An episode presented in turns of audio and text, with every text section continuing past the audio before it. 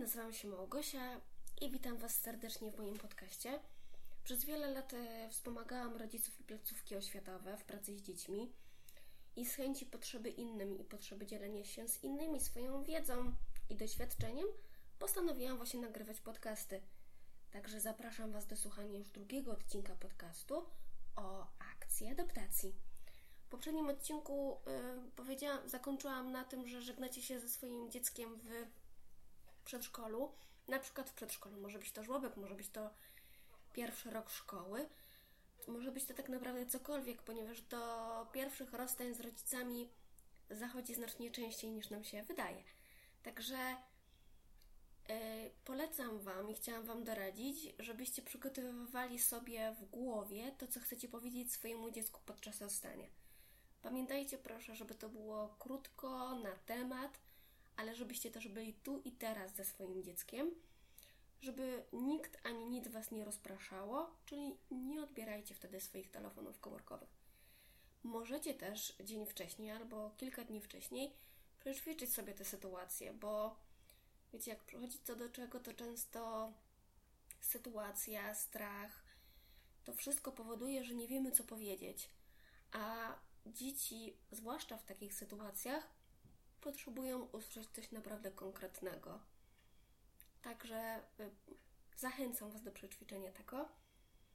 A, no i żegnacie się y, z Waszym najkochańszym dzieckiem na świecie i widzicie, że płacze, że jest bardzo źle i wyciąga rękę i na przykład mówi mamo wróć. To ja naprawdę Was zachęcam do tego, żebyście wtedy pomachali i, i odwrócili się i zeszli na przykład na dół, poszli do sekretariatu albo przed budynek przedszkola i wysłali maila albo skontaktowali się w jakiś inny sposób z wychowawcą, wychowawczynią waszego dziecka i przekazali informację, że właśnie dzisiaj odbierzecie wasze dziecko chwilę wcześniej i to będzie konkretnie o tej i o tej godzinie. Także potem e, pracownik tego na przykład przedszkola będzie mógł to przekazać dziecku. Natomiast nie wracajcie, ponieważ kiedy wrócicie, dziecko będzie myślało, że to już jest ten czas wyjścia do domu, więc jak wrócicie i dziecko Was zobaczy, to naprawdę wtedy żegnacie się Wy z klasą razem z dzieckiem. Hmm. Na początku odbieraj dziecko wcześniej i możecie razem wspólnie z dzieckiem ustalić, kiedy to będzie. Pamiętaj proszę o tym, że dziecko nie zna się na zegarku. To znaczy, ustalcie na przykład, że przyjdziesz po obiedzie. Tylko wiecie, są, dochodzi często do takich sytuacji, że przychodzi rodzic po dziecko i e, jest godzina 15, a dziecko mówi, że obiad był już dawno temu i dlaczego was nie było, a wy myśleliście, że dzisiaj obiad będzie jakoś później, bo coś tam. Waszym obowiązku jest to, e, żeby dowiedzieć się, o której będzie dzisiaj obiad i o której macie odebrać swoje dziecko, jeżeli się z nim mówiliście, że po drugim daniu. E, ubranie. Ja tutaj dzisiaj podczas nagrywania tego podcastu wspomagam się taką swoją mapą myśli, żeby Wam o niczym nie zapomnieć powiedzieć, ponieważ moi bliscy zwrócili mi uwagę, że tych informacji jest tak dużo, a ja już przechodziłam to z rodzinami tak wiele razy, że dla mnie to nie jest tak trudne, a wiem, że dla Was może być to trudne. Także kwestia ubrania. Polecam Wam e, to, żeby kupować kapcie i różne przybory do przedszkola razem z dzieckiem, ale przede wszystkim pamiętajcie o tym, żeby dziecku było wygodnie. I wiecie, może unikajcie sytuacji, w których robicie listy i wieszacie je na półce w szatni, yy, informującą wychowawcy, wychowawczyni waszego dziecka, że najpierw to proszę założyć rajstopy, a potem spodnie takie, a potem takie, a jak będzie plus 17 to proszę zdjąć to i to, ale jak będzie plus 16 to proszę tego i tego nie ściągać. Wiecie, przede wszystkim musicie przekazać te wszystkie informacje waszemu dziecku, także musi być prosto i wygodnie. E, ubrania muszą być takie, których się nie, nie będzie wam żal, że zostaną zniszczone. Serio. E, bardzo często nie da się sprać różnych rzeczy z ubrań dziecka i często przychodzą rodzice i mają żal do pracowników placówki o to, że ubrania są brudne. Także ubrania wygodne, których nie będzie Wam żal, ale przede wszystkim takie ubrania, które dziecko będzie mogło e, ubrać samodzielnie. No właśnie, ta samodzielność to jest taki głęboki temat i o nim postaram się nagrać jeden z kolejnych e, podcastów, jak wspierać dzieci w samodzielności.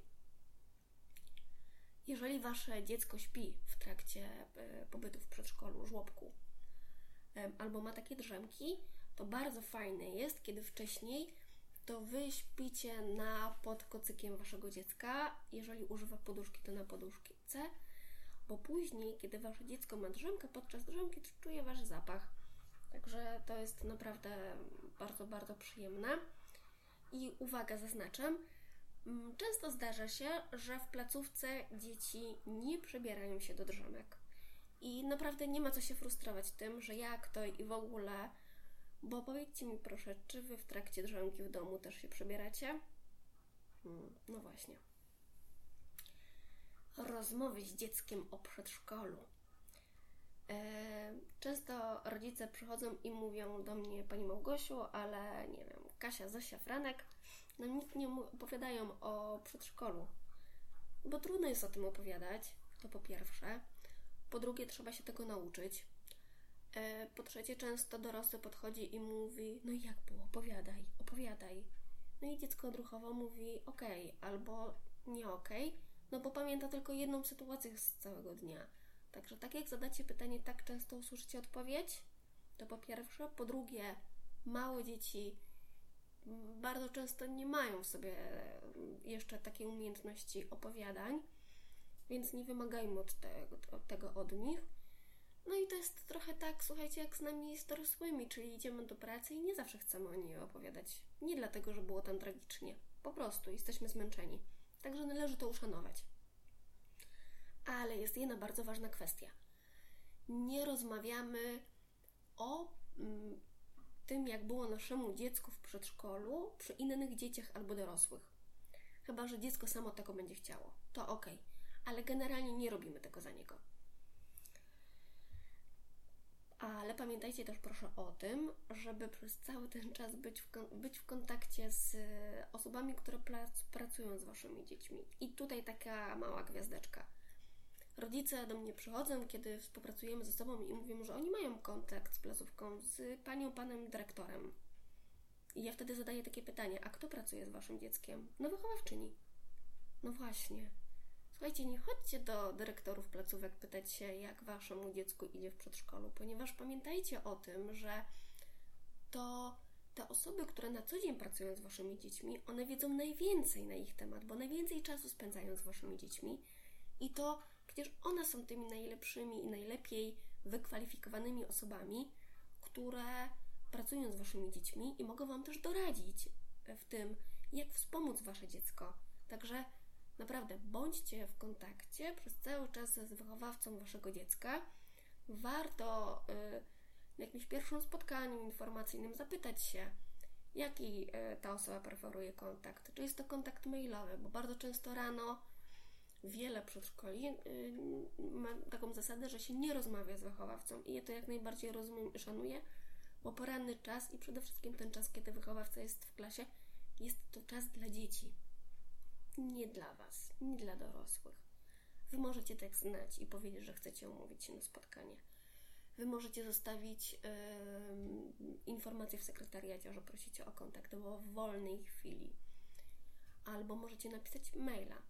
Możecie napisać maila z y, tym, o czym chcecie porozmawiać, albo możecie też y, napisać maila z prośbą o umówienie spotkania. To jest świetny pomysł. Hmm. No i teraz y, chciałam Wam powiedzieć o tak zwanych przeszkadzajkach w adaptacji. To są nowe prace, nowe projekty, wyjazdy służbowe.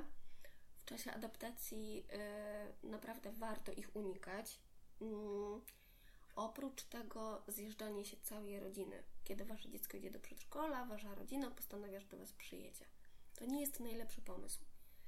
Najlepiej by było, żeby y, rutyna i stałość e, była cały czas zachowana, zwłaszcza w czasie adaptacji. Czyli wszystkie spędy rodzinne najlepiej jest przełożyć na kiedy indziej, a jeżeli by już doszło do, nie wiem, imienin cioci w weekend, to jeszcze raz przypomnę, nie rozmawiamy o tym, jak idzie dziecku y, adaptacja. Mm. I teraz y, mam mm, takie dwa najczęściej zadawane pytania y, przez rodziców do mnie. O, jak sobie na ten temat zawsze rozmawiamy, to, to rodzice pytają: OK, proszę powiedzieć mi, Pani Małgosiu, czy, czy to naprawdę zawsze musi być tak źle i czy to, to jak już będzie, czy to ten płacz i to wszystko będzie? Nie potrafię odpowiedzieć na to pytanie. Każdy z nas jest inny i każda rodzina jest inna. Wielu rodzinom yy, się wydaje, że to będzie trwało bardzo długo, a trwa znacznie krócej. Są takie rodziny, które przychodzą i mówią, że moje dziecko jest tak zwane bardzo łatwe, easy going i pójdzie w to jak w masło.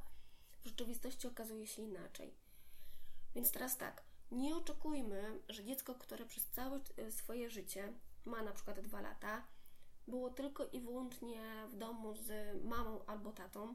Nigdy w życiu nikogo na oczy innego nie widziało, a wy 1 września, października czy kiedy indziej zaprowadzacie wasze dziecko do placówki i tam je zostawiacie.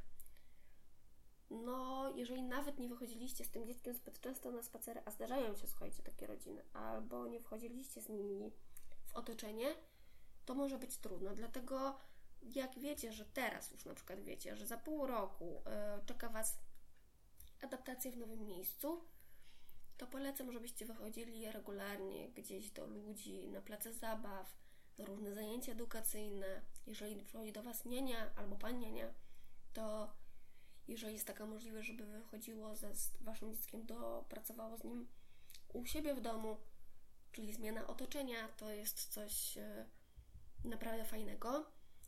E, więc odpowiadając na pytanie, nie potrafię powiedzieć, jak długo to będzie trwało ale mogę Wam powiedzieć, że jeżeli będziecie stosowali mm, te wskazówki, o których Wam wspomniałam w tym podcaście i w poprzednim, to myślę, że raczej krócej niż dłużej.